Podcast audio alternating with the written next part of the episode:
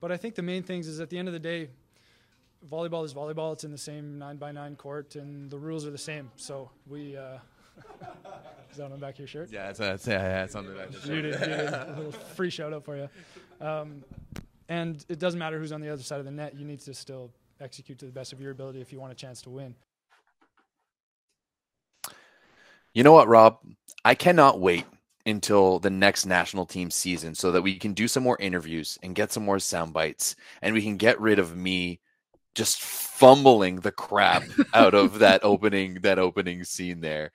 It's just, is that on your shirt? Uh, yeah, duh, duh, duh. I could have said so, so many things. And I just every every time every time we play it, I laugh at your reaction because you because I know you hate that you started over it. But there's no way that the nine by nine is going to come up that organically again. There's no way. I uh, someone will do it for us. Someone who loves this show, Eric Shoji. I'm looking at you. If you're if you're watching under a, under a ghost name, uh, will do it for us. Well, Rob said it. Said it. What's up, ladies and gentlemen? Welcome to the nine by nine, the eighty-one square meters of the best volleyball content, not only on the internet but literally anywhere. Uh, it is episode forty-six. It's December sixth, and Rob, we are now into the Christmas season. Um, it's now or holiday season, if if you will. My name is Everett DeLorme. That's as always is. Rob Saint Clair from Chicago. Uh, Rob, we're into the holiday season, and that means a lot of things. Uh, first and foremost, that means the N C double A tournament. But before we get into that, we will it also that. means it also means the announcement of where the V N L finals will be in twenty twenty-three. So let's just jump into it because we have some breaking news. twenty twenty-three, the V N L finals will be headed to Arlington, Texas. I have to say, Rob Saint Clair, U S A V is really got to go like two two for two in terms of locations this year. Uh, wow. Take it away for us, buddy. Wow. Well, uh, first of all, uh, this this is awesome. This is great news. And uh, it, we did maybe infer that both V N L hosting sites were going to be in Arlington, Texas for the women and Gdańsk, Poland for the men, which we'll talk about in a little bit. Not really anything to talk about there, honestly. We talked about that a couple weeks ago here on the show when it when the, the main round of V N L hosting sites and schedule came out. Uh, we were talking about the rumors surrounding where the finals were going to be, and somebody brought up in the chat at the time that there was a very real chance. Well, I brought up that it might that the women's finals might come to the U S, but somebody in the chat brought up Arlington, Texas specifically.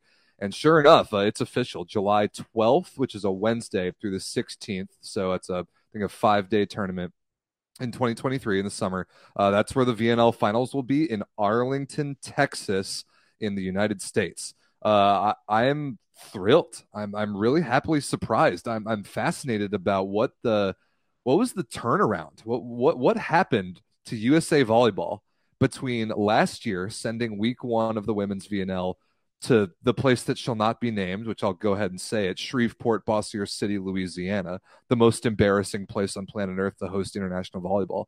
What happened between that and bringing men's V N L to Anaheim in the regular round and then the women's V N L finals to Arlington, Texas? I don't know what happened well, in the U S A Volleyball organization in between that, then and now, but boy, am I happy about it. I think this is awesome, and it has potential. I, Rob, you know what? I'd really like to think potential. that they just play that clip of you getting mad at them over and over at lunch hour. You know, instead of the ple- like the Pledge of Allegiance, like at the, be- the beginning of the day, like you guys do in school, which is one of the weirdest things. Not anymore. In, in, uh, that in that gen- ended okay. about ten years ago, but I hope that they've been doing that in the U S C V offices in Colorado Springs, just looping me yelling at them about this time last year when Shreveport, Bossier City was announced. Yeah, no more of that. It, it's crazy. So we, we already talked about the Anaheim announcement for the men. We don't need to talk about that anymore. But Arlington, Texas for the women, I like this a lot. I, I Yeah, I really, really like this. So it's we, we know the arena. It's going to be played in an arena called College Park Center. This is on the campus of U T Arlington, uh, the University of Texas at Arlington, one of the, the big University of Texas satellite campuses. Um, Arlington, by the way, uh, for non-Americans, is in the Dallas-Fort Worth area. So the big city of Dallas has a decently big city called Fort Worth to the west of it, and Arlington is right in the middle of the two. So you've got a major international airport, unlike Shreveport, Bossier City.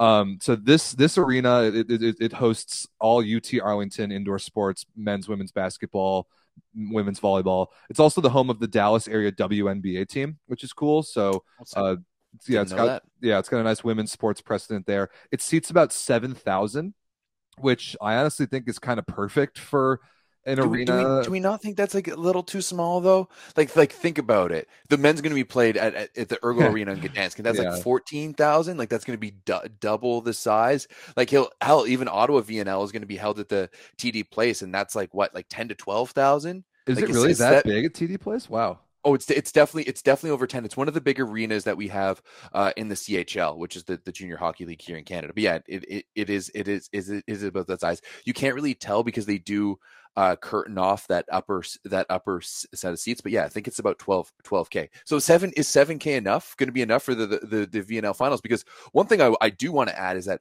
like Texas is volleyball crazy. Yeah, like it is. Women's women's volleyball is absolutely massive in Texas, and we already know it's big in Texas.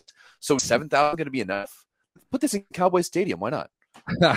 Well, a couple of reasons why not, and that's a totally fair point because it, elsewhere around the world, seven thousand might not be enough to fit the demand of the people that want to come watch the Philippines. You know? Oh yeah, for sure. The Philippines would would triple that attendance, no problem. You got to think back though, Everett, to the last time the V N L finals were hosted in the United States, which was in Chicago. And that that arena here in Chicago is is tiny. Like that that arena on the campus of U I C seats four thousand at most. We couldn't even fill half of that arena. And it's so much so that, that they had to like black out most of the arena so that you couldn't tell on T V how empty the stands were. So that's the precedent that we have in the United States for U S A Volleyball hosting the V N L Finals, which is one reason I'm surprised they're even bothering to come back. It's not about how many people you can stuff in the arena or the capacity of the arena. It's about how full by percentage of a pa- capacity the arena can be. That really makes it feel more electric and more intense. So if you can put a smaller arena out there and pack it to the brim, that energy will feel a lot better in the house and will look a lot better on T V than if you had a fifteen thousand seat arena and only put five thousand in there. It would look different, even though the number of bodies in the house would be pretty similar. So that I, I actually like this. Now, and the last thing I want to say about this is just like we said, Everett, when we talked about V N L, like the host sites being announced the last time, the one thing that we can guarantee is that U S A Volleyball will fail to market this event correctly. one hundred percent. They will fail. Without a doubt. And so every one of you needs, if at all possible, if you live in North America, or especially if you live in the United States, get yourself to these games. Buy tickets when they come out. We'll tell you when, because U S A Volleyball won't. We'll tell you when they come out. We'll encourage you all to get there, be there in person to watch the best women's volleyball in the world. It is the best tournament happening in twenty twenty-three for the women. Get there, put your butts in those seats so that things like this continue to come to North America and the U S specifically. We know that U S A V will fail to market this event. We know that. So you need, we need, we will help and get you all there, if at all possible, get there in July, in the second week of July, to get to this event. Uh, we will be there if if we can be there, and you should too. I mean, I think at that, so far we're planning to be there, right? Oh, yeah. It's so perfect. Anaheim's the week before. Hell, we could even road trip. You want to you want to rent a convertible and road trip from uh, L A to to Dallas, Texas? No, Actually, I do not want to do that. That sounds terrible. Um, but yeah, that's one, the thing is we go straight from Anaheim, like the, that last Sunday, the Sunday like January or sorry July, I think ninth. Straight from that, three days later is the start of V N L finals on the women's side in Texas. So we're amazing. Staying in the U S for like two whole weeks. Yeah, um, but what I'm actually going to one up you, Rob, because if you're watching the show, you're already like. You're already like the top one percent of the one percent of volleyball fans. Like you, yep. you, you know that, right? Yeah. So I want you, if you are part, if you're in the Dallas-Fort Worth area, if you're in the, the state of Texas, if you're anywhere near, if you have any intention whatsoever to go, go to this game or go to any of these games at any point, then be a leader and bring other people with you. Right? Bring your volleyball friends with you. Yeah. How many volleyball friends do you have you don't give a shit about volleyball? This is a way to make them to give a shit about volleyball by showing them at, at the best level, one of the highest like possible stages that, that we can play. So be a leader and get like get tickets. Get tickets for your friends. Get tickets for your family members. It's like, yeah, like grab your boyfriend, grab your girlfriend, like whatever it is and go. Like that's that's fine. But be a leader and like we know it in advance.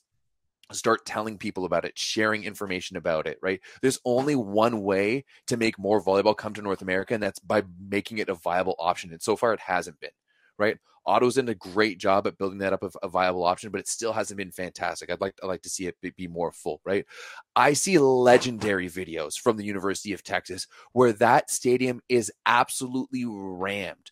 I've gotten chills by seeing Instagram videos. Texas, come out for me. Like, like, come out for this event. You have the one of the best teams in the world. Go out to this event and bring your friends with you, right? That's that's all I ask. If you watch this show, be a first level adopter, be a leader, bring your friends to the to the games, because they will not just it will not disappoint them, and they will not like have a bad time. Absolutely. Very well said. If you're watching, you've got to get yourself there and be be a leader in your community, get everyone else there. Uh, this is like hype up to get people to vote in the election. uh, this is easier and better and more fun than voting in an election. It is way better than elections. Yeah, way better. We, we say all the time, if you've never seen national team level volleyball in person before, you have no idea what you're missing out on. You've got to get to this. And I know the atmosphere in the South in particular, not even just Texas, but even Nebraska is not overwhelmingly far away. Uh, and that's maybe the best individual like women's volleyball community in the country in terms of viewership. Like they, they pack ten thousand into every Nebraska women's game, and University of Texas in Austin, which is only a couple hours away from Dallas-Fort Worth, is uh, not that far behind them. Like Everett said, I'm looking forward to huge crowds at this game, but it's not going to be because U S A Volleyball markets it. Everyone else is going to have to figure it out. So get yourself to this and uh, get there if you can, and we'll see you there. Absolutely. It's going to be a fun summer. Three separate V N L events in North, in North America, America, Rob. I, I'm feeling a bit of a road trip. I'm, I'm feeling I'm, I'm feeling a bit of a fun time in this one. Yeah, I'm ready. I'm totally ready for it. And uh, if you want to go to the men's V N L finals, uh, just like we predicted when uh, when the news came out a few weeks ago, we heard the rumor that the, the men's finals would be headed to Gdańsk, Poland. And sure enough, that is confirmed. So a week after the women's, uh, July nineteenth through the twenty-third, will be the men's V N L finals in Poland. I mean, this is a good move. Uh, there was only one European stop, or no, uh, two. There was uh, France and the Netherlands. Yeah, there's uh, that one week, yeah. And, yeah, week two on the men's side. So it, it's only right that the finals goes back to Europe, and Poland in particular. We know that they can throw these events. We know the fans will show up. There's not really that much to talk about here. This is a good move. This is this is absolutely yeah. a good move. I have I have two sides to this. First and foremost, as you said, good mood. move. Poland is going to make it amazing. That Gdańsk Arena, the Ergo Arena, I, be, I believe is is fantastic. Uh, it's truly like the pin of pinnacle of volleyball. Great yeah. job, Poland. You're awesome. We love you. Uh, if you want to bring us out, we'll happily. I'll happily jump on a on a plane from Texas to Poland, without a doubt. So uh, let's get get your people to contact our people, which is really just us, and let's get this moving. But second of all, Rob, do we have a, a worry here that maybe the finals Uh, locations are getting a little bit stale because we have a lack of countries that can actually properly, adequately support volleyball events, right? Like it's like it's it's the rotation is like basically Poland, and then we got Italy. Um, sometimes Brazil gets in there. Sometimes, you know, like sometimes we get we get U S A. When is Japan going to host the the the V N L finals? That's what I want to know. I, we don't need to give any more V N L to Asia. We already talked about this. They have an overwhelming percentage of, and especially on the women's side.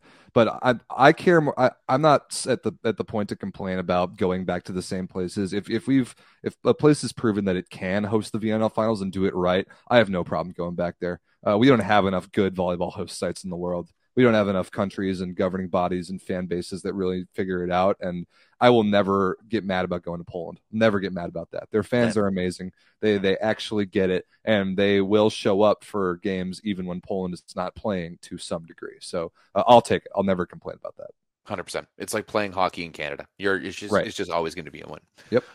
Alrighty. Well, uh, that, let's let's move on from that. Stoked for it.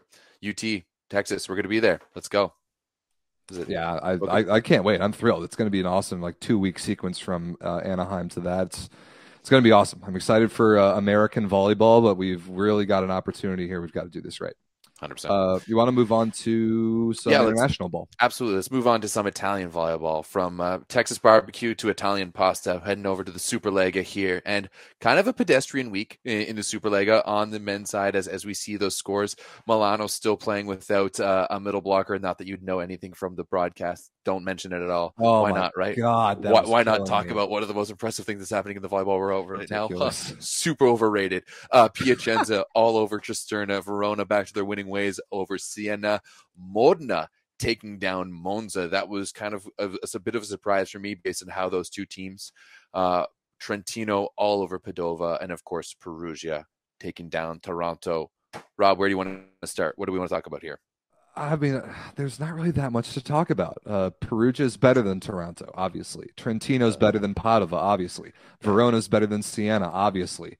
Uh, Piacenza versus Cisterna, we can m- maybe talk about a little bit because those two teams have been streaky. But I, I really want to talk about Modena versus Monza because uh, mostly because of who we didn't see on the court on the Monza side. No Stephen Marr in this one, and he's not even, he didn't even dress, didn't play at all. Everett, tell us anything that we know about the Stephen Marr situation right now. So it looks like reports coming out of Monza right now are saying that Stephen Marr uh, was declared injured, saw team doctors, and team doctors declared him good to go.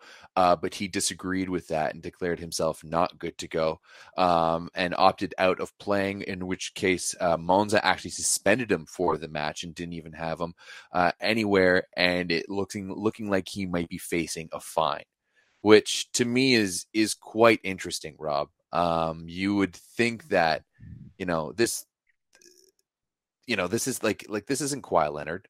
Like, if a guy says he's injured, g- give him a chance. Like, g- g- give him one week off. You're going to suspend him anyways. What, like, what's, you really had, like, it literally had the exact same outcome. Now everyone's just more upset.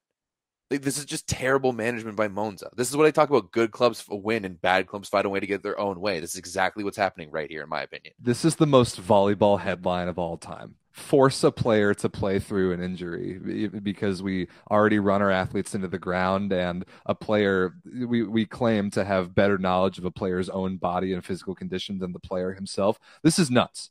Why, if a player says he's not fit to play, because we heard that Marr got injured in the Padova game a week ago, and he said that he wasn't going to go in this one, and they said, you're good to go, you better go. He said, nope. And so they said, okay, you're not going, which is exactly what he wanted in the first place. It's ridiculous. Why, why are we, why are we running our athletes into the ground like this? Why are we not trusting them about their own physical condition? And why are we not just giving a guy a game off if he says he needs a game off? It's the most volleyball headline of all time. Uh, makes no sense. Doesn't didn't need to be done this way. And sure enough, I mean, Monza without him uh, didn't really play very well. Who knew? No, that I mean, they had who was that? that the kid like Martinelli uh, or something. Luca Martila. I've never Martila, heard of him. Yeah, he was he was all right, but it was it was obvious. It was very clear that they you'd think like Engapeth and Bruner would be like, oh, there's this rookie out here instead of Stephen Marr. Yeah, let's just pick on him like he's you know. like strawberries or whatever. I'm sure they yeah. feasted on him, but he hung in there okay passing. His attacking numbers were not good at all. Yeah, not. It, it, I watched that game, and it was just he didn't pass the eye test. He's somewhat, somewhat, but but not great. Mm-hmm. It's just it's ridiculous because it's, especially when you look at that trio outsides that they have at Monza with Grosjean, Davisikiba, and him. Him Grosjean and Davisikiba didn't have the summer that Marr did. Right, right. I know that that Canada didn't make a deep run into the World Championships, but at least they went to the World Championships. Like Grosjean and Davisikiba weren't there, right? And then furthermore, like neither of them played V N L either. Right. So, you, like, just it's early in the season. Give the dude a week off. You're playing it's, a bad, yeah. a, you know, like what's what's the problem? And then on top of that, you're just going to add a, a fine. Like, it's this is this is garbage volleyball right here. Like, and we're not talking about an athlete who's making millions of dollars, maybe six figures. I would like to think Stephen Marr is making six figures, but Stephen Marr is clearly worth six figures. So. Yeah, it is. It is volleyball. I mean, yeah, it is volleyball. This this is a dumb headline. I don't like this. Uh, whatever. Modena wins. Uh, good for Modena. They're in second place in the standings. We can look at the standings again, just to highlight the absolutely ridiculous, ridiculous gap between one and literally everybody else. It is crazy, crazy how much better Perugia is than everybody else. Thirteen points better.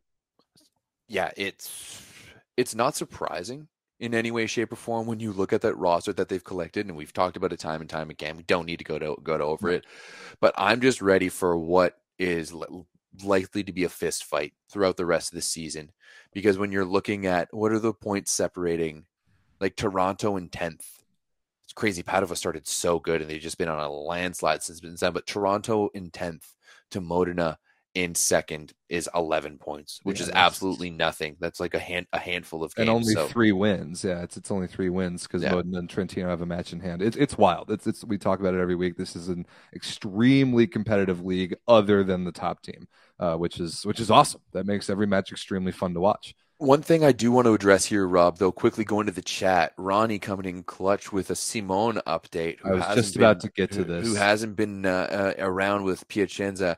Back problems. He doesn't know when he's going to come back because uh, the doctors don't know how it is bad as yet. Um, that's uh, that's interesting. Yeah, it's, I mean, Robert Landy Simone, although he's the best middle blocker in the world, is not young.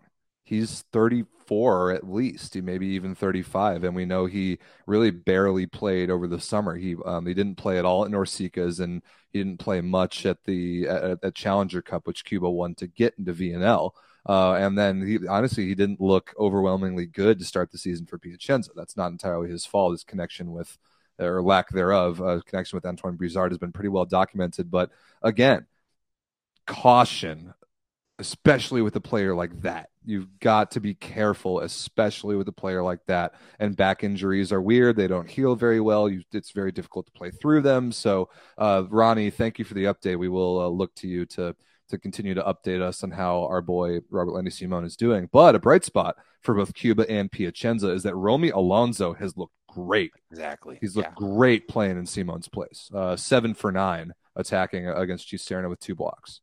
Yeah. And I mean, I knew that Alonso was going to have an impact on this team at, at some point. We didn't really see him. I didn't get to see him at the Pan Am Cup. Didn't we get to see him at the World Championships, and has taken his time getting into this roster, but kind of perfect timing. And you know that Simone Simone is, is going to be right there helping him every step of the way, uh, because Alonso's actually, when, when Simone isn't around, Alonso is the captain of the, of the Cuban national team. Right. And you can tell when he's on that team too. He's a fiery presence. He's, he's, he's really passionate, and he gets in your face. He doesn't have the physical talents of those other guys. He's made maybe six six, like he's he's he's an undersized middle, but he's fast and he he's physical. Not as technical and as precise as Kokonovsky, but kind of plays a, a, a similar a similar type of game. So he's been someone who's been fantastic for for Piacenza. And I mean, we also see, see that Ronnie that uh, Simone is going to be playing V N L Norseca Championships and Olympic qualifying for for Cuba. Um, you want to go to Norseca Championships too? Uh, depends on where they are, but yeah, sure, I'm down. Women's is in women's is in Canada, men's is in the U S. Really? Yeah. No way. I, U- U S A volleyball, man. What happened to this organization? I think what we awesome. need, I think what you and I need to do is we need to get good old Cristobal onto the phone and be like, "Hey, get us, big man. Yeah. Let us stream these. Let us stream these matches on Volleyball Source, and we'll we'll get you we'll get you them views." That is a great idea. Uh, all right, let's. You want to move on to the Italian Women's League, because there's really not that much more to say about the Super Lega? No, not much more to say, and there's been some spicy things happening in uh, the women's side. First and foremost, you got to see that there is no more undefeated teams in the Super Lega. Down goes Canigliano as they fall to uh, Scandici. You see there, three nothing. Damn. Damn. Eh, uh, I'm not concerned about this for Canigliano. Uh, it's important to point out that they played the bench. Yeah, okay. uh, Isabel Hock did not play. Catherine Plummer did not play. Uh, it's very important to know. I think that Canigliano was kind of punting this game to rest up for uh, maybe a week before they go to Turkey to play the Club World Championship. And I don't disagree with that at all. We kind of saw the same thing for Canigliano last year when they were on the, the crazy win streak, although it was literally seven times as many matches won in a row than uh, Canigliano's, whatever it was, nine and oh start.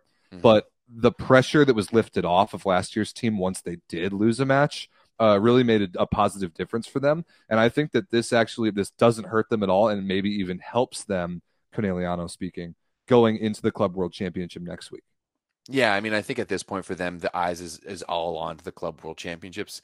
Um, and I, I have to say, as we're going to get into it a little bit later, the men, women's side of the Club World Championships is much more legitimate with Way some more. actual with Way some more. actual contenders. We'll get get onto the wacky men's side in a, in a little bit. So yeah, I, one hundred percent. If the, if they're going to punt it and get ready for for that rematch against any of those Turkish teams, because Turkey's been a bloodbath so far.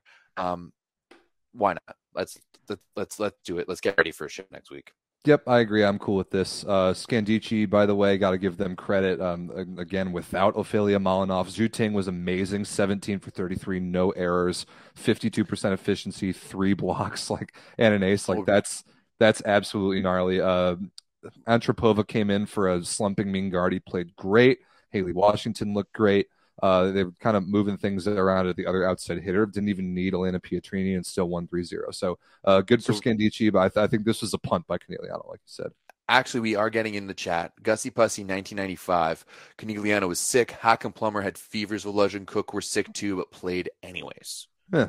So okay, a little, bit well, of yeah. a, flu, a little bit of a flu game over there uh, for uh, Volozh and, and Cook. Well, uh, this is Haken, why Haken why does why is that not widely broadcast information? Why do we not know that? Why why why is volleyball media not covering the fact that there's an illness sweeping through the best team in Italy, and that's why they're not playing their starters? I, I just assumed that they were resting. Why don't we know that? God, why is there not this a news is, source? This is, this is really where we need to be like a D J, and we just press the three boomers in a trench coat uh, button, and an animation comes on to the because it it's it permeates head down. Trust me, this buffoonery, it starts at the F I V B, and then it trickles down to the different national federations and it to pro leagues and stuff like that. There's like there's this this boomer buffoonery that we've seen for so for so long, and it it, it permeates throughout all of volleyball. Trust oh. me. Rob, I know, I know you're you're new to like the the b- building of the, the the bureaucracy of the game, but oh yeah, it's it's it's it's not even like salt and pepper, baby. It's just Snow White. uh, incredible, uh, yeah. I actually think we I need to make a, a just a, an eternal asset for in the in this for the show for boom three boomers in a trench coat. Just press a button, play a sound effect, like yeah. God, like they like st- they're like this like trench coat stumbling across and they all fell out. It's just like three old men in diapers. We've if we've got anybody with animation talent watching the show, we might please, need to we might, we might need to put please. you on that. I wasn't expecting uh, that was where this conversation would go about the Lega Volley Femminile, but uh, that was really the only match to talk about was Canigliano getting three donged. Uh, let's look at the standings once again. Uh, Canigliano still pretty comfortably in first place, but what is that? They have two matches in hand. Am I reading that correctly? Yeah. Uh, I, I understand they've got to front load their schedule so that they can take a week off for uh, for the Club World Championship, but uh, still plenty of chaos going on behind them. Still two really bad teams at the bottom. And the one other headline, Everett, that we have to talk about is a very sad one, especially for Americans. Jordan Poulter, the starting setter for Novara, has torn her A C L. So her season is over. Uh, that's usually a nine-month recovery at best, so that would put her in August at best uh, to come back and play for the United States, which means she would be missing V N L. Hopefully they can get her back for Olympic qualifiers, but really tough news for one of the best setters in the world. Yeah, and especially with the A C L, like once again, this isn't the N B A where we've got the best doctors in the world. This isn't the N F L. This is like this is this is a tough break. And you know, as we saw some people talking about it in the Discord, like does this spell the end of Jordan Poulter's career? Like, is, is she ever going to be the player that that, that she Ooh, was? I do pre, not want to. I don't want to think about that. But she has had a rough year of injuries. I mean, even looking back to the Olympics last year, uh, she rolled her ankle badly. Was able to come back and play because uh, she, she hurt herself in pools at the Olympics. Uh, shout outs to um, American national team trainer Kara Kessin. She's a rock star. Got Jordan back to be able to play in the gold medal match. Uh, but then like that, she was not healthy there. She didn't look overwhelmingly healthy at the World Championship for the U S this year. No. And now this one, a very major knee injury. So I, I'm not going to say it's going to be the end of her career, but definitely an uphill battle to recovery. So uh, wishing Jordan our best.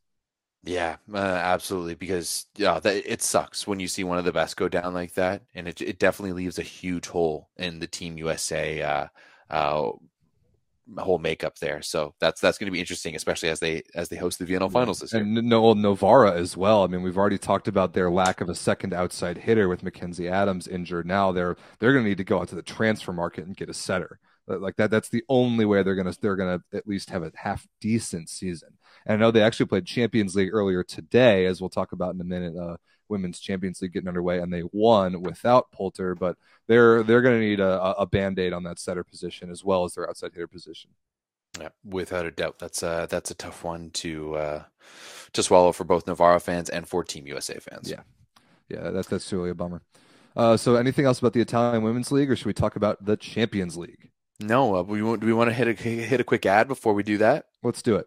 Let's let's let's let's jump right into the advertisements because, ladies and gentlemen, it's been a great year and the anniversary sale is, is still running. You keep buying and it's still going. So, still to this day, if you use the code year one, one word, all caps. You're going to get twenty-five percent off at that volleyball dot store. You're going to get like good like Rob, look good like me. We got the spicy volleyball gear, the nine by nine merch. Uh, of course, the If You Know, You Know series right there in the middle. I don't, I don't, I don't really need to point it out, but, but some of you have said, hey, if this stuff was nicer, I'd buy some stuff. And I, I you know what? I, I can't even fault you for saying Fair that. enough.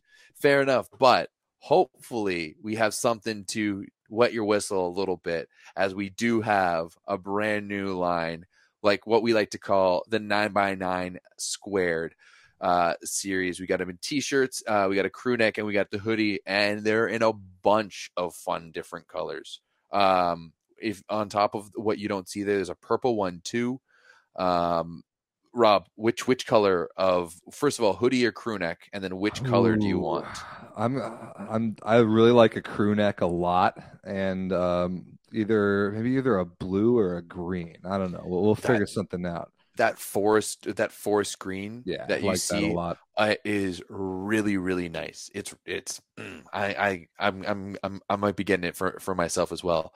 Although I do that orange one. You know, that orange uh, that kind of fly. Yeah, orange it, one it, pops. I, I really like it. Yeah, it's kind of fly. So, guys, make sure to head over to that volleyball dot store. Once again, use the code year one, all caps, to get twenty-five percent off your entire uh, order. That's probably only going to be going on for a little bit longer, as uh, I got to make a little bit of money here, guys. But uh, and if you don't want to support us with your hard-earned dollars, that makes sense. We're going through a recession, even though no one will admit it. Um, head over to, first of all, like this video. Guys, it's only it's we're only at eleven likes. There's forty-one wa- watching you. one hundred have tuned in. Like, give us a nice little like. It doesn't cost anything. You're already watching. You already like it, and uh, maybe subscribe to the channel. And if you want, become a member to the Volleyball Source uh, Volleyball Source YouTube channel. It's only yeah. five bucks. That would be sweet. No, we've got a lot of good stuff coming out. I, every day, I, I think Everett has no more footage from Norseca's and or the Pan Am Games or whatever it was, and then a new video shows up, and I watch it every time because Volleyball Source baseline footage is the best. Yeah, that's so, that's uh, that's what great when you have two cameras and you just film one game once and you just edit it. Yeah, it's it's fantastic. Uh, real quick, just in the chat. Um, Any love for Autumn Bailey? Yeah, of course. A lot of love for Autumn Bailey. Um, she could, girl could help us break through at the Vienna Olympics. Yeah, absolutely. Unfortunately, Autumn Bailey suffered a nasty A C L injury in the summer of two thousand nineteen and has never been the same since. Speaking of uh, A C L. So, all right, let's move on now to the C E V Champions League. Do we want to start with the women this week, or do you want to start with the? Let's. Do you want to start with the men last? Let's week? catch up on the men. So let's right. catch up on the men's. Uh, so last week we talked about men's Champions League. Uh, last Tuesday we talked about uh, Zaxa versus Trentino, the finals rematch, which Trentino won. Uh, so let's see. We talked about J W beating Friedrichshafen. So we're not going to do any of that. The the one match I really do want to talk about that we need to catch up on, Everett, is this one. Uh, a big, maybe you could you could argue an upset in Pool B, with the Berlin Recycling Volleys beating Varta Zaviercie. And not only did they beat them, they beat them for full points. Uh, three to one, twenty-five twenty-one, twenty twenty-five, twenty-nine twenty-seven, twenty-seven twenty-five. So a banger of a match. This was very fun to watch and will totally shake up things in the standings in Pool B. We'll look at the standings in a minute. Uh, how about this stat line for Marek Sotola? twenty-one for thirty-five. twenty-one for thirty-five. Uh, he's on our thumbnail for this episode for a reason. Plus two blocks to lead all scorers with twenty-three points. Yeah, Sheesh. To be honest, Rob, that's absolutely disgusting. And I think we need to start having the conversation of where does he stand amongst outsides or opposites right now. And I think that like like we've been kind of hinting for a while that maybe this Berlin roster isn't up to snuff. And they turned around and t- shut us all up by beating what is probably, arguably, the best team in the world in in their pool. So, uh, do we start looking at does this does Rob does this win make you look at the Berlin Recycling Volleys in a different light? And does it make you look at Marek Sotola in a different light? It, from the second one, it's it's definitely starting to change. It's not that I didn't think he was good before, but I'm starting to really c- come around to, to how good he could be. Yeah, I, I'm with you there. I, I am higher on Marek Sotola now than I was. Now, we saw him last year come in for Ben Patch in various different situations and played pretty well.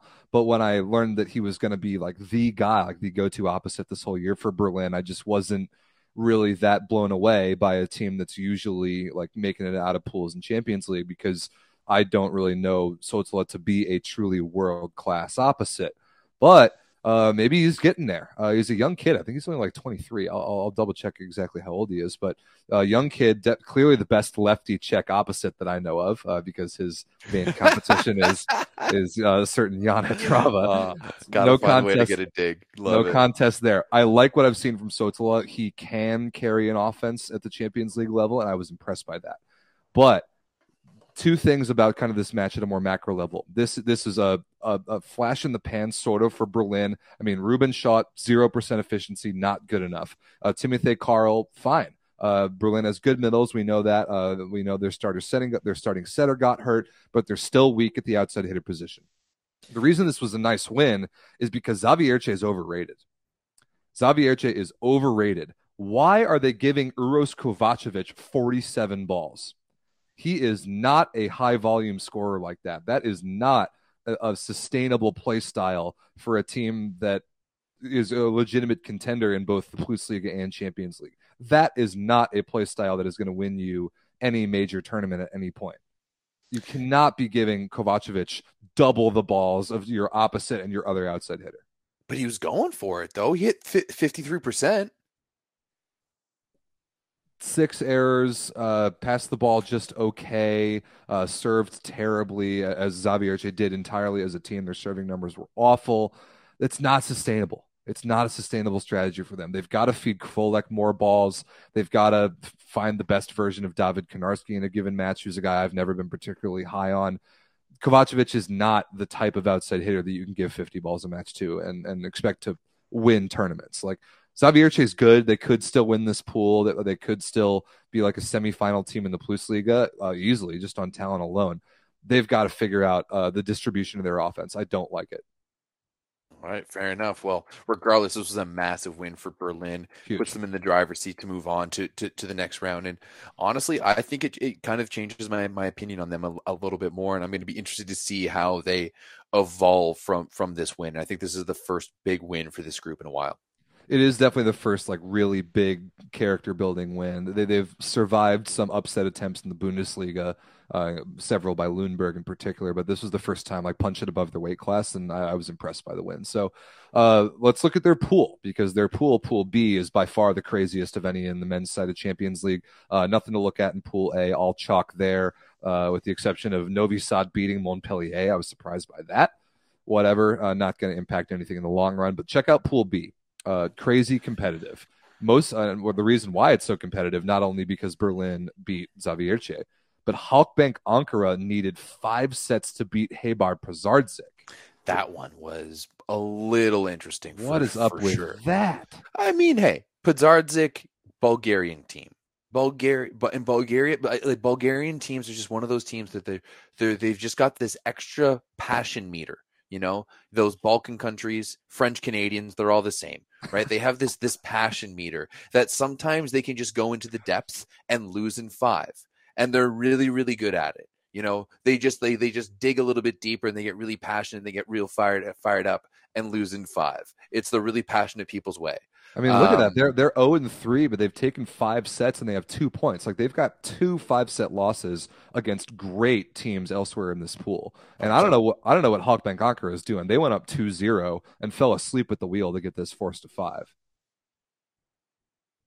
I mean, it doesn't surprise me. I feel like that team's a team that has a lot of fun, and sometimes with the teams, like, you know, teams that have a lot of fun, they tend to get it gets away from them sometimes. Yeah, that happens. But yeah, I do want to give Pazardzik credit. I mean, back when we were previewing Champions League with Eric Shoji before the season started, he gave them a lot of credit, saying like these are older guys, like a lot of older former Bulgaria national team guys that have mm. been there before. They really Absolutely. know what it takes to get it done at this level. So they're not going to be an easy out in this pool. And yeah, they've made things really interesting. I mean, look at this. It's it's crazy.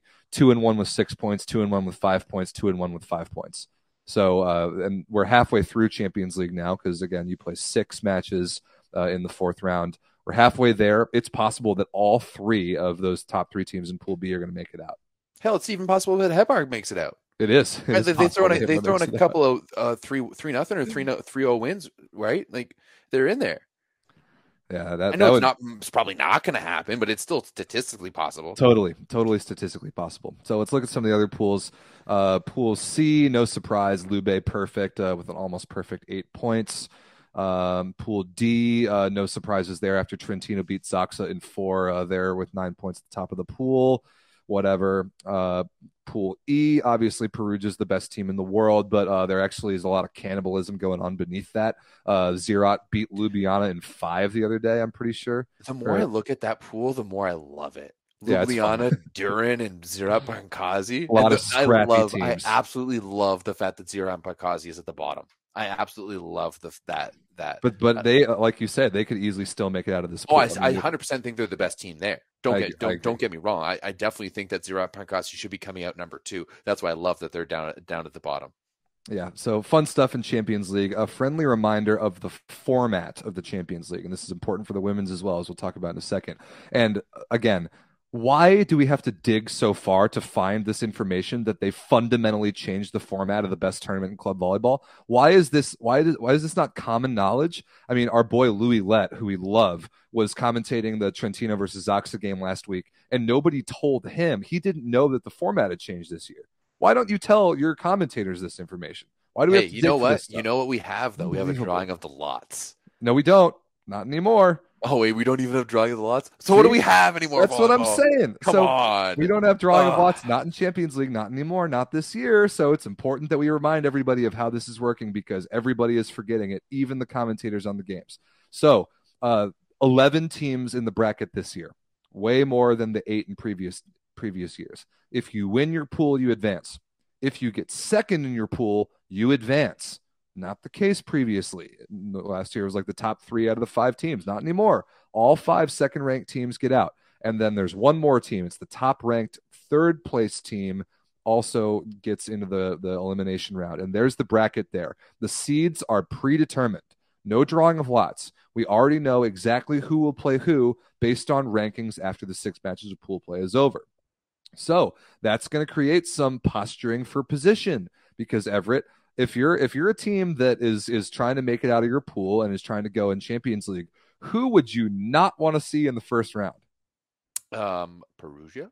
All right, that's exactly right. So if Perugia is going to end up being the top-ranked first-place team in their pool, which right now on set record in points they are going to be, you do not want to be on that top part of the bracket playing with them in the second round. You do not want to be the third or fourth-ranked out of the second-place teams. Because even if you win that first round, you're going to play Perugia. You don't want that. So without drawing of lots, we know what the seeds are. We are going to start seeing teams really watch what's going on elsewhere in the standings. You're really going to see that. It's just like the World Championship earlier this year when the U S A got screwed by having to play Poland twice. It's the same thing. When the seeds are predetermined, teams know that, and teams are going to be looking at what positions they're in. So it's really important to remind people of the new Champions League bracket format for this year.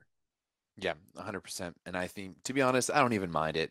Let's, I like let's it. Add, I think it's let's awesome. Add a little bit of drama. Let's add a little, little spiciness. I know? love it. I think little, it's way better. Way better. I hate drawings of lots. I hate it. Okay, fair, fair enough. Well, uh, I mean, Rob, do you want to see if we can go to the World uh, Champions, Champions League, League Final? final? Uh, yes, I would love to. Uh, I wonder where it's going to be. They haven't announced that yet. Oh, yeah, it, it's yeah. crazy that like we already know where the entire V N L is going to be, but we don't know where Champions League Final is going to be. That is weird. That volleyball is weird, man. What are we doing?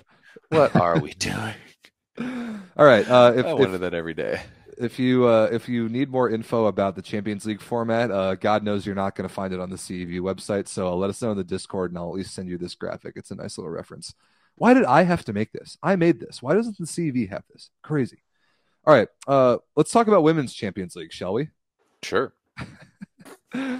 Unbelievable. All right. Uh, Women's Champions League uh, is here. Uh, the Women's Champions League is back, and it started today. So the fourth round of the Women's Champions League started today. Um, we got only had a couple matches, uh, and there was really nothing very notable. Uh, Novara beat Potsdam three to one. Rzeszów beat Mulhouse three zero, and Fenerbahce beat Tenerife three zero. So nothing else there, but I do kind of want to go over the pools on the women's side a little bit. Real quick, real quick. We just talked about, like, why do you have to go out like this? they don't even have the proper pools. Like nope. Pool C still has the win, like the winner. Pool D still has winner. Come on, C V. I looked. I looked for. I know about Dan half isn't an around hour. Anymore. I, and I know, like that's why I'm laughing about it because I know you did the research. Yeah, I looked for so like, long to find an updated graphic that actually has the pools populated with the play-in teams, but couldn't find one. I had to go all the way back to their stupid drawing of lots to find this graphic. So we'll talk you through it, even though it's not correct. God. All right, Pool A. Let's go down and talk about the Champions League pools a little bit. Uh, again, without Russian teams in the field this year, the field overall is weaker, and most pools have one clear favorite, but there are a couple that'll be more fun. So Pool A, you've got Canigliano. Uh, they're they're an absolute wagon, but you got to remember that Rzeszów is good. Rzeszów's good, yeah. They're good. They're, they're, they might be the best team in Poland, and they beat Wałków Bank last year. So um, good stuff there in Pool A, but clearly a two-horse race. Uh, and uh, Mulhouse from France, and who's this Vasas team? Uh, they're who are they? What league no do they play in? Hungary. They're a Hungarian team. If okay, only we knew that. All right, great. So there's a now Hungarian team in Champions League. Cool, good for them. They they get a nice thanks for participating designation in Pool A. Uh, how about Pool B? Here's, you want, want yeah. to talk about Pool B? one hundred percent. I mean, at least we know all the teams in, in Pool B. Yes, we do. Um, Monza coming in at the top there. That team's going to be really interesting as they add Jordan Lyerson, but really just nothing else after that. Yeah, Levar- Le- Valero Le Canet, not too bad coming out of France. Blaj um, from I think Alba Blaj is Romanian, right? Yeah, Blaj is, is Romanian. That's a team that's been there been there before. And I mean, the Romanian league is all right. I mean, but the fact that you've got two teams from Roma- Romania in the Champions League, I think, is, is a little weak. Uh, and then you have Prometei uh, out of Ukraine. Uh, I didn't know the Ukrainian league was still running. Good for them if they are. So it's interesting because they're they're a Ukrainian team, but they're playing in the Czech league. Uh, oh, okay. So kind of kind of similar to how uh, Barkom Lviv is playing in the Plus League on the men's side. So we've got a Ukrainian team. They're playing the regular season in the Czech league, but they're representing Ukraine in Champions League, which is cool. So I'm glad they get that opportunity. But again, thanks for participating. They're not honestly like f- for me. I think Pool C gets shafted the most as we see Wałków Bank, the defending champs, Novara, who even without Jordan Poulter, they're still good. Potsdam, which is a solid yeah, club, Potsdam's coming in pretty good. Like, and if you're Potsdam, you're looking at the, uh, these other pools, and you're like, "Bro, put me in pool uh, pool B, right?" And I can I can get out of that. Oh, they they could ease they would easily be the second best team in Pool B, but now they're really going to have an uphill battle getting out of Pool C, especially because they played Novara today and only took one set but couldn't get any points. Yeah, that's that's definitely. Who's the fourth team in uh, in that pool? Uh, La Laguna Tenerife. They're a team from the Canary Islands in Spain. Okay. I'm pretty sure. I think they got smacked by Scandici in like the Challenge Cup finals last year. Yeah, if they I did. Get, right. Yeah, they did get smacked by Scandici, and we didn't even talk about it. Yeah. Like, what was there to talk about? Yeah, they, whoa, whoa, what what is there to talk about? Like, it, it, it doesn't it doesn't make sense. So yeah. All right, moving on. Uh, let's talk about Pool D. Pool D's got Fenerbahce. Uh, we, we know about Fenerbahce. They won the Turkish Super Cup already this year. They're one of those like big three baller teams in, in the Turkish League. Oh, wait. Also, I was wrong about uh, the last team in Pool D. La Laguna is in Pool D. Uh, so t- La Laguna Tenerife is in Pool D because they lost to Fenerbahce today. Uh, the, the last team in Pool C Beograd is a yeah, Serbian team. Okay. Uh, Cervena Zvezda. So, uh, yeah. all right, whatever. Uh, but Group D is kind of fun because you have Stuttgart from Germany, who's typically pretty good, and then Łódź from Poland, who might actually be the best team in Poland. And according to someone in the chat, uh, they beat Rzeszów recently in the Polish Women's League. So, uh, this pool I expect to be kind of fun. I think Fenerbahce, of those like clear one seeds, is the most beatable.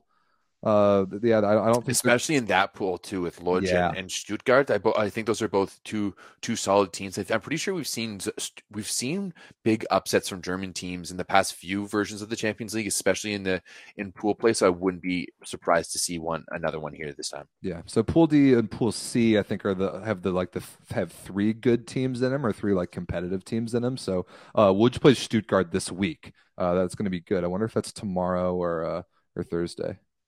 Let me check. Uh, it's tomorrow. A uh, bunch of matches yeah. tomorrow, none of them on Thursday. So a lot of volleyball tomorrow. So that's yeah. Pool D. And then uh, last but not least, Pool C. You've got Zajabaşa from Turkey, who's awesome.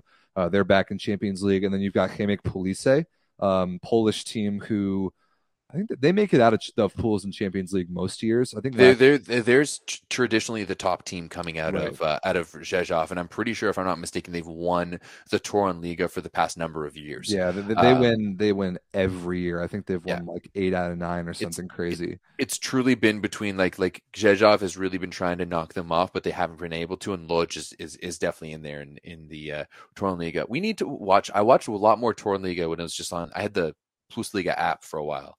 I watch way more. I need to. I need to watch more. Yeah, there's there's some good volleyball going on in the Polish women's league, but it's not like the same. It's not like the clear second best league in the world like the men's Plus Liga is. So a little no, different yeah, you're, story. You're not wrong. But yeah, I mean, two horse race in this pool. I mean, Plovdiv out of Bulgaria. Thanks for participating. Targoviste, uh, I guess they're Romanian as well. Also, yep. thanks for participating. Um, I expected Zajabașa to maybe even make the finals. That's how good I think that team is. Oh, absolutely. You have arguably the best player in the world right now, like with the way that the way that she, the, Boskovic has been playing, and she's a world champion, and she's the M V P, and, and and everything. Like, how can you not say she's arguably the best player in the world right now? Agonu didn't win. Agonu didn't win the the, the, the Champions League last year. Agonu didn't win the World Club Championships last year, right? She like, what has Agonu won since that that big spree? You know, like.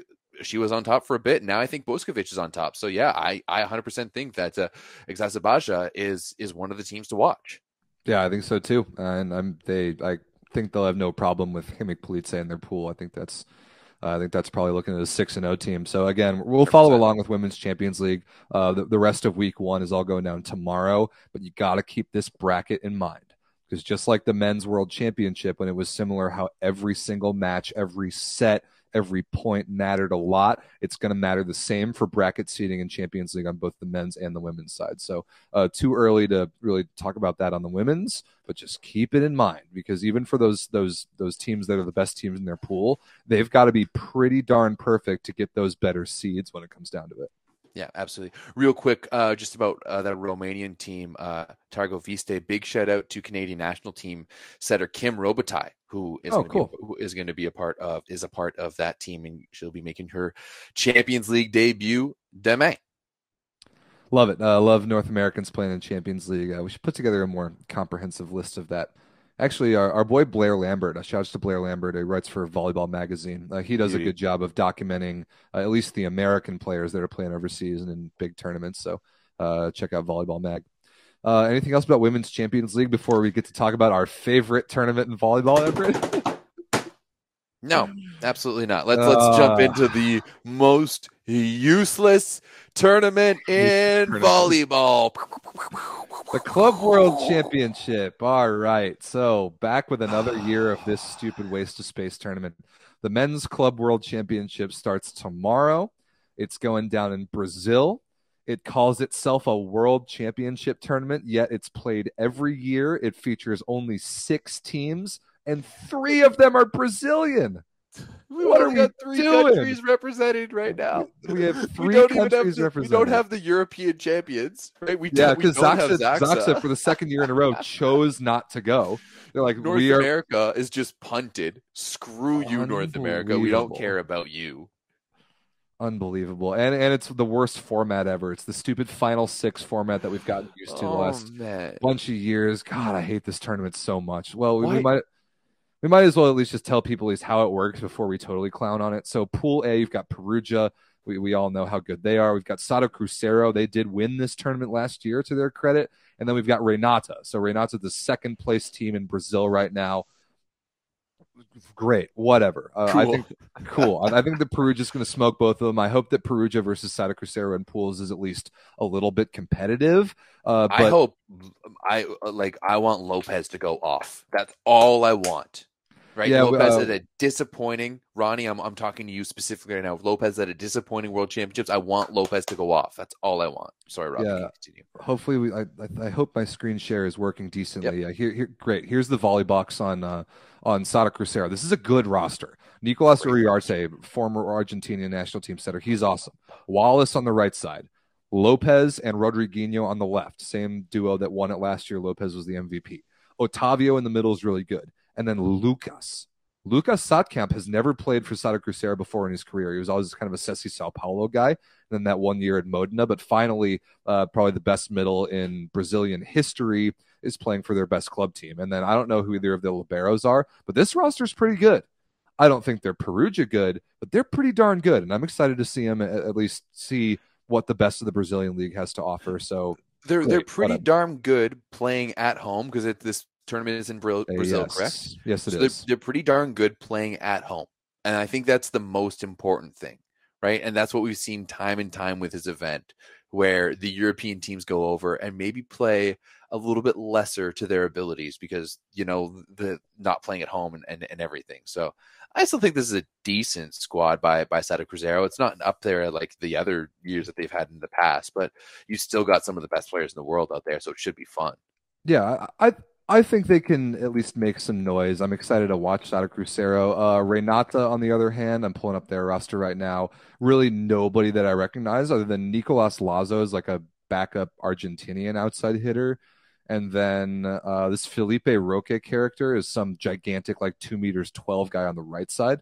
But I don't recognize anybody else in this roster. Fair enough. They did. No, they got second. No, how did they... I think they're I think they're technically hosting, because I think that like the way that you get bursts into this tournament, it's like the the top two teams from Europe, the top two teams from South America, the top team from Asia, and then the host. So mm-hmm. I think that Renata counts as the host because Sada Cruzeiro and then Minas, the other Brazilian team that we'll talk about in a minute, I think they got top two at the South American Club Championship last year. But it's crazy that we have three Brazilian teams in this tournament. It's absolutely ridiculous. It makes no sense. Yeah, I mean, we all know why though. Drop a little bit of money. For, yeah, and none of the other teams want to go. Like, why not? So stupid. Yeah. Uh, all right, Pool B. Uh, you got Trentino in Pool B. Uh, we know them. They're good. They're going to sweep through this pool, no problem. We've got this Iranian team, uh, PyCon, who I know nothing about. I'm pretty sure, if I'm not mistaken, PyCon is the team that lost to Trinity Western back in twenty twelve. Trinity Western got true. got twenty-seven blocks against them back in back in twenty twelve. This is the one hundred percent that that like that team does exist. Yeah, so this is the team. This is the team that went out last year and picked up Namir Abdelaziz, Irvin Ingapet, Maroof. Like, absolutely went and like sold the house just to win the Asian Club Championship. So they brought in those guys for like a week last year. They won the Asian Club Championship, and that's why they're in this tournament. But obviously, they're not going to bring back any of those guys because they're playing real volleyball in real countries. So um, I do think that our our boy Amin. Amin Esmailnejad, the lefty from Iran's World Championship team, is on this roster, at least according to the Volleyball World website. They've got like Hazratpour, the national team libero, and Vadi, the national team setter, but like that's that's it. They have no middles or no outsides that I recognize, so I don't have very high hopes for that team. Yes, PyCon is the team that lost to Trinity Western back in in uh, in, in twenty twelve. Awesome. Yeah. Uh, so uh, I mean, they maybe they maybe they beat Minas, like that might be competitive, but they'll get smoked by Trentino for sure. Um, as for Minas, let's check out their roster. Uh, mostly Brazilians. We've got the legendary William Arjona setting. He's how old is he? forty-two, forty-three? He's, he's getting seventy-nine. What a monster!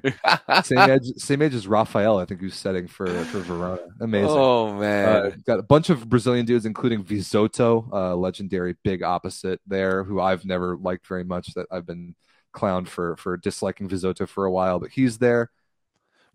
One one person to point out there, number nineteen. He's a two thousand four on this roster. That's Arthur Bento. Yeah. Uh, so we've talked about him before. He's the Canadian kid, uh, as you see Aurora Storm right there. Uh, that's just north of north of here in Toronto. He's the Canadian kid that basically Team Canada turned down because he was too good and too young, and we just didn't know what to do with him. So we just sent him back to Brazil, Great. and now he's playing for. And now he's playing at the World Club Championships, and he's probably going to start for them. And he was the captain for the junior national team. So yeah, he was like, as I as I said, like I just did all those uh, those highlights from the Pan Am Cup, and he was hands down their best player at the Pan Am Cup. Um, and he's gonna he's gonna be some someone to watch. So I wouldn't. And he be and he wanted to play for the Canadian national team, and Volleyball Canada yep. said no, thank you. Yep. God. Yep. It pretty much. That's pretty pretty pretty much how it goes. I remember I used to beg his mom. I was like, like he's Canadian, right? And she's like, yes. Don't worry, he plays for Canada. And then I was like, Adriana, what happened? And she goes, we tried, we we tried, but like they wouldn't they wouldn't take him. He said he was too young. And they're like, okay, well we're gonna go Brazil. So yeah, Arthur, Arthur Bento is is going to be one to watch. He's he's a kid that uh, I love. I'm going to love to to see succeed, and he's going to be very, very good. Also, Austin Wilmot, who is yep. that? Uh, so we've, uh, we've second year in a row, we've got a, a random, well, not so random to me, but we've got an American V L A middle playing in the World Champ- World Club Love Championship it. for a Brazilian team. Last year was Pat Gassman for Funvik. Uh, this year, uh, Austin or A J Wilmot. Uh, he graduated from Pepperdine about a year ago. Um, he was on that Emiola team that won the V L A Cup last year. He's really good. Uh, he's big. He's like six ten, super long, uh, good attacking range. I've been talking to him a lot of since he's been down in Brasilia this year.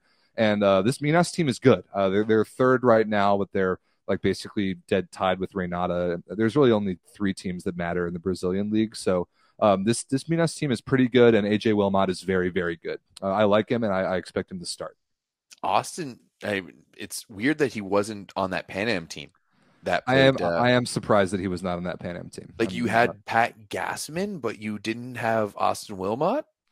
Like they would, they could have used him too. Yeah, they could have. Maybe, maybe a bit of Tyler Mitchum in there as, as well too, just to get some legs under him. But uh, yeah, all right, Austin Wilmot going to be and, uh, Mikey uh, Nascimento. There, one of their national team liberos plays in this Minas team, and then uh, Luis Elian Estrada is. I don't know very much about him. I know he was a backup on Modena for a little bit, but I just kind of see him on Instagram everywhere. Yeah, Ronnie, can you can you come in here and chime in because yeah. he's he's he's Cuban, right? So. You know, he's one hundred percent he's one hundred percent Cuban. So, yeah, he's Cuban yeah. for sure. Ronnie, let us know. He's been to Modena. It seems like he was supposed to be one of those guys who's supposed to be really good. Just now he's just on Instagram. Seems like there's a bunch of those Cuban dudes. Um, all right, uh, let's talk about the format of this tournament. I mean, it's the worst. You've got that stupid three-team pool play. So it's this tournament starts tomorrow, by the way. Uh, here are the times on the screen. The times on the screen are in my local time, which is American Central Time. So add a, add a hour onto this. If you're Eastern, subtract two hours if you're on the West Coast, or just go to the website yourself. Uh, so you've got round-robin pools Wednesday, Thursday, Friday. Then you've got semifinals on Saturday, December tenth, and finals or medal matches Sunday, December eleventh. Are you commentating any of this? I'm not commentating any of this. Uh, God knows Clayton Lucas wouldn't give up the opportunity to sit at home and, and not talk but get paid to commentate those matches all himself. So that's what I expect. Um, oh, Sada Cruzeiro, Sada Cruzeiro versus Perugia on Friday is actually a good one, and it's weird yeah. for us North Americans that these are actually in like prime time and like the evening for us, uh, which is not very normal. So I actually like this. Do you want to um, watch some of these games, Rob? Like, yeah, yeah, I, I do. I, I'm looking forward to definitely like Cruzeiro versus Perugia on uh, on Friday is going to be really fun. And when Perugia beats them, Sada Cruzeiro will probably play Trentino on Saturday, and that's going to be fun as well. So, yeah, um, there's going to be some fun matches. And like yeah. I know we clown on this tournament, but it's it's a good opportunity for us to watch on Volleyball World T V. And so, yeah, we're you know we're going to be watching all of it. Yeah, so we're going to be watching all of it, but it just the we just hate fundamentally the fact that it's called a, a World Championship tournament, and it's played every year. It only has six teams and represents three countries. That is not a World Championship. It's not.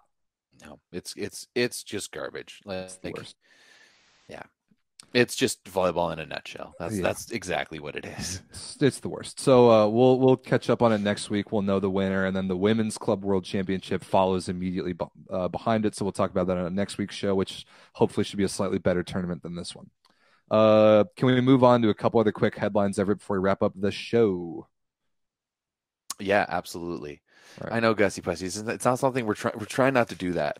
We're trying. To, we're trying to be nice, but it's hard to be nice. It's hard. It's hard to be nice. It's hard it's, to be it's, nice. It's when... hard to be nice when you're on the sidelines begging for a chance to muteless wonders. Ridiculous. All right. Walking oh. onom- onomatopoeias, whatever. Um... Walking onomatopoeia. I like that. Let's talk about the Plusliga. Uh, let's talk about the Polish Plusliga because there are a couple headlines here. So last week, uh, as you have the standings on your screen there, last week we told you there were two coaches fired. Uh, Warszawa fired their coach, and also Czarny Radom, who's the second to last team in the league, they fired their coach. But they did something very interesting in finding their new head coach. That's that they pulled a player straight off the roster and promoted him immediately to be the head coach of the team. Paweł Wojcicki, one of their much older backup setters, was immediately promoted straight off the bench of like he was a player and was immediately promoted to be the head coach of his team in the middle of the season, which I can't say I've ever heard before. I think that is actually a first. But I've never heard of it in like a. I've heard of it in like a crappy league, like well, like yeah, teams like playing in like league. Denmark and, and stuff like that. Like guys would be like coming home and be like, yeah, you know, my coach co- quit for the, the quit halfway through the season because he was sleeping with the uh, the team owner's wife. So uh, yeah, I just my buddy John just took over the team and we won the championship. Denmark was great. Sorry, Denmark. Unbelievable. So anyway, this Wojcicki guy, who's like a veteran setter, he has been coaching a little bit with the Polish national team in an assistant role. But like his goal, he was on this Czarny Radom team to be the backup setter, and they're like, "Oh, we actually need a coach. Uh, surprise! Here you go." So uh, they do they bring up. He was, do you think like I feel like this is is this is okay? I, there's either two situations. One, this is a Jeff Saturday situation where all of a sudden, kind of like that, yeah. You know, like Jim Irsay just comes in your office like, "Hey, you want to coach an N F L team? I got a pretty good one. Come come up here and do it." Either, either you know, a little less Texas, Texas draw and a little bit more Polish. Or it's just been building up. And, like, was it Naroki? Naroki, who was... Uh, Nawrocki was the Nawrocki. guy that they fired. Yeah. And, I mean, like, let's be honest. He's been fired from place to place to place to place. Yes, so I has. wonder if there was almost a subplot being like, look, we're going to bring him in for a little bit. He'll coach his one game versus Skra. He'll go out on top and happy. And then we'll sack him and we'll get your coaching career. Capiche, capiche. You know? Those, so, those are the two situations in my head. I could I could see either one. So uh, welcome Wojcicki to the new head coaching job of Czarny Radom. Uh, Radom also went out and picked up my boy, uh, friend of the program. I believe he watches the show, American setter Matt West. Ooh, last okay. year he was last year was the backup on Berlin. Uh, he was hanging around with I think it was Gießen in the German league. Um, but uh, Radom paid him to come over and be their backup setter. So shout outs to Matt West. I love that guy. I love his game. And then a point in the chat is exactly what I was going to bring up.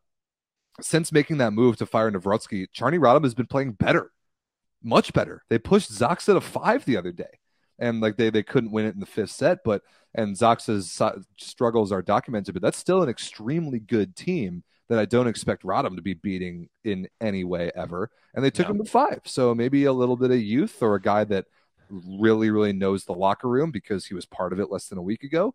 Maybe that is the head coach. Maybe it's working out for him. So kind of a cool story. See what happens when you kick the boomers out of the trench coat. Hey, good things happen. Good things the, happen. Kick the boomers out of the trench coat. Kick, kick the boomers out of the trench coat. This we need. It needs to happen. So the only other thing we got to talk about in the Plusliga is that Jastrzemski Węgiel has lost again, Everett. Uh, two weeks in a row where we're talking about a J W loss. Uh, they lose in five to Skrabelkatov, which is like not. Certainly not a shameful match to lose, but all of a sudden the top of the standings are a lot closer than they were before. Like last year, like in years past, you'd be like, oh yeah, losing to Skra, that's not so bad. But like this year, Skra doesn't really like, okay. I guess yeah, they're, they're starting Filippo Lanza at, at outside like, hitter. You like you got Lucas Vecina, Filippo Lanza, and, and like uh, Alexander Stanisiewicz. Like, you know, this isn't, This isn't the the the Skra that we've known in the past. But you know, you know, this... you know who still plays for Skra?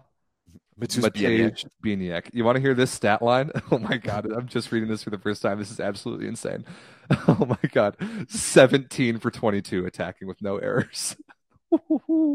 seventy-seven percent efficiency. seventeen for twenty-two attacking with no errors. Five blocks and an ace. That is Are absolutely you giving absurd. A middle blocker twenty-two attempts. I mean, it makes sense, especially when you see the geriatrics around him. That's they, outrageous. You know, one of them has great hair, the other one has none. But like Mateusz Bieniek, like, wow, twenty-two attempts. I know it was a five-setter, but still twenty-two attempts. Yeah. That's all. Bieniek's awesome. He's he's the best player on that team by far. one hundred percent. So that, I agree with Fede no and Marat. Uh, also important to note, as I mean, Gussie Pussy in the chat is is beating us to every one of our headlines. Uh, ben, Benjamin Toniuti's hurt. Uh, he didn't play. Uh, it was uh, Finnish setter Amy Tervaportti the whole time for J W. Then Stefan Boyer wasn't great. Uh, he got benched for Jan Hadrava, who ripped eight aces, which is insane, and they still lost in five. That's crazy. But real talk, Gussie Pussy, you want a job? Like, yeah, dude, you, seriously. This, thank you this for being entire, active. Yeah, and this entire all chat is literally him saying exactly what we're about to say every single time. Like, like. Do you do you want to be a researcher for us? Like, come on! Like, Man. literally, you know everything that's that's going on. Yeah, uh, D M us on either Instagram at nine by nine volleyball or one of our individual Instagrams or on Discord. Uh, talk to us. We'll we'll get, we'll get you involved. I'm impressed. Yeah, with for it. sure. Where are you from? Like, yeah. I I, I, I can't you know. I, I think I think he says he's Itali- he's Italian, but really? still, just Yeah, he oh. said he said something earlier uh, earlier episodes. Like I read it in, in, in Italian media. Well, that, that that that just means he's looking in the right places. It doesn't mean he's Italian. I mean, to read about that Stephen Marr headline earlier, I had to read it on a Russian website. That was the only place it was reported. Ridiculous. All right.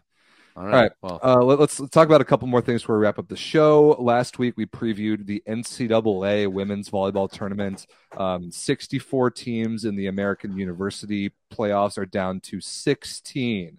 So we've got the Sweet sixteen, um, as we always call it in these American college tournaments. And there were absolutely no upsets in making it to the round of sixteen, except for one.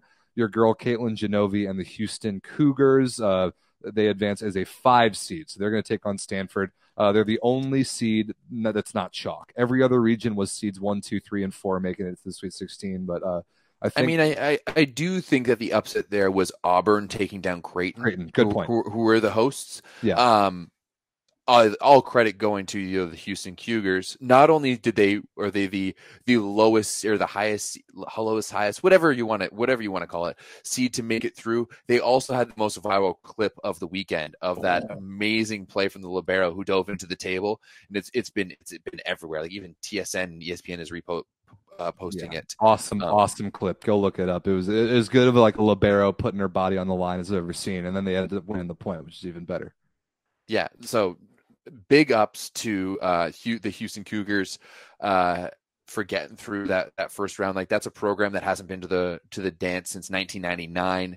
Now they win that first round. They get to go take on Stanford. And if you're going to lose at the tournament, you might as well do it against Stanford in Palo Alto. In Palo Alto. So I'm glad you brought that up because here's here's the schedule for this week's games. Uh, they're Thursday. All the elite, the Sweet sixteen games are Thursday, so that's eight matches on Thursday, which is crazy. And then all of the Elite Eight games are on Saturday. So I know a couple years ago there was a lot of complaining that those those two matches are being played back to back. They're giving them a day break this year, which is good. Uh, so on Saturday is going to be must watch. Uh, it's all on E S P N U in the States, and um, join the Discord. We'll try and help you find ways to watch these matches. It's getting good at this point. These teams are really, really good by now. Yeah, the one thing that I'm not so stoked about on the women's, like where the women's tournament isn't quite like men's basketball, is that first round doesn't have much hype. You don't get right. too many upsets in, in the first round. There's just not enough quality to get through, like especially when you're talking about like a four sixty-four team bracket. But once you get down to like the like what we're down to sixteen now, yeah. like right. once you're once you're down to this, like this is where shit gets good. Like honestly, looking at this this this docket, there's not one match they don't want to watch. Right. There's not there's Same. not one match that has like a, that has a, like a little bit of intrigue. Man, Saturday is going to be fantastic. You've got two sick World Cup games going on, like England versus France. And then all of this about soccer on this show. I was in such a good mood. I hate that sport so much. I mean, hey, at least the Packers beat the Bears this weekend. That is right. I guess they did. Uh, yeah, well, Saturday is just a good volleyball day. Uh, I mean, one hundred percent. Yeah, four Elite Eight games. We've got Club World Championship semifinals for what it's worth. I'm sure there are games going on in all Europe. So that's cool. Uh, the N C double A tournament is cool. You should watch it if you can. Uh, we'll help you in the Discord uh, figure out ways to watch it. But, yeah, Everett, I agree with you. Uh, all eight of those games on Thursday are all interesting enough to warrant watching. All, all of them are very, very good. Uh, Penn State, Wisconsin in particular jumps off for me as a Big Ten yeah. guy. Um, Ohio State and Minnesota as well. Like Hugh McCutcheon's college coaching career could end any day now. Yeah, uh, absolutely. Last season, so a lot of good stuff. Very fun tournament. Yeah, one hundred percent. As we said, Caitlin Genovi and the Houston Cougars uh, taking on number one Stanford. And once Genovi's done, she's she's agreed to come back and do some more N C double A stuff because she's just a wealth of knowledge when it when it comes to the N C double A. And that's good, Rob. If there's one area that we don't do great in, it's women's N C double A. Right. And I, I think there's there is some coverage out there for the women's N C double A, but there is I, yeah. we we could do it more during the regular season. There's just so much. There's if, so many teams. If it's, someone it, wants to be a full-time N C double A reporter, commentator, or whatever for us next season, let us know. Hit yeah, us in the chat. I, I'm trying hard to break in to get to commentate some games here in the States. It's been difficult, but that would be a big break for, for me to get a lot more consistency doing a lot of those games because there's so many of them. So, yeah, N C double A is cool. Check out the games Thursday and Saturday. A uh, couple more headlines ever, then the show's pretty much done. One, we, we want to follow along with the, the coaching search for the Turkish women's national team because we know no more Giovanni Gudeti. Now, we talked about they were trying to go after uh, Ferhat Akbaş, the guy who's coaching in Zaja Basha, but he took the Croatian job. There's some weird stuff going on there. The latest rumor is that they're going to try and go poach the reigning world champion head coach. They're going to go try and grab Daniele Santarelli from the Serbian women's team to the tune of two hundred thousand euro. Pretty compelling, if I do say so myself. Pretty compelling, considering that he does coach for Canigliano during the regular season, and you know that he's probably getting paid a pretty penny over there as well. And I mean, hey, like, why not? But the, my question is, does Santarelli want to leave what he's built with Serbia and to go into a situation where you is is far more volatile with significantly less skill? Right. Significantly less skill. And I'm sorry, but just like pers- like player per player, like those two teams don't match up. And there's a reason that they're the two-time defending world champions and that Turkey hasn't been able to get themselves on a podium, right? There's just the, the quality of the roster isn't there. And yeah, I mean, he's obviously got Tiana Boskovic on the Serbian team, but I agree with you. The rest of that team is better than the rest of the Turkish team. I completely agree. And so, and uh, it seems to me like Santarelli, I mean, right now it's pretty clear that he's the best coach in volleyball on either side. Uh, I, I think it, his track record with Canigliano speaks for itself. Him winning. Uh, the most impressive thing for me was Santarelli taking third at V N L with Serbia last year without Boskovic on the team. Yeah, that was an awesome coaching performance. And so it's either it's either him or De Giorgi of the Italian men's team. Like, those are the two best coaches in the world right now.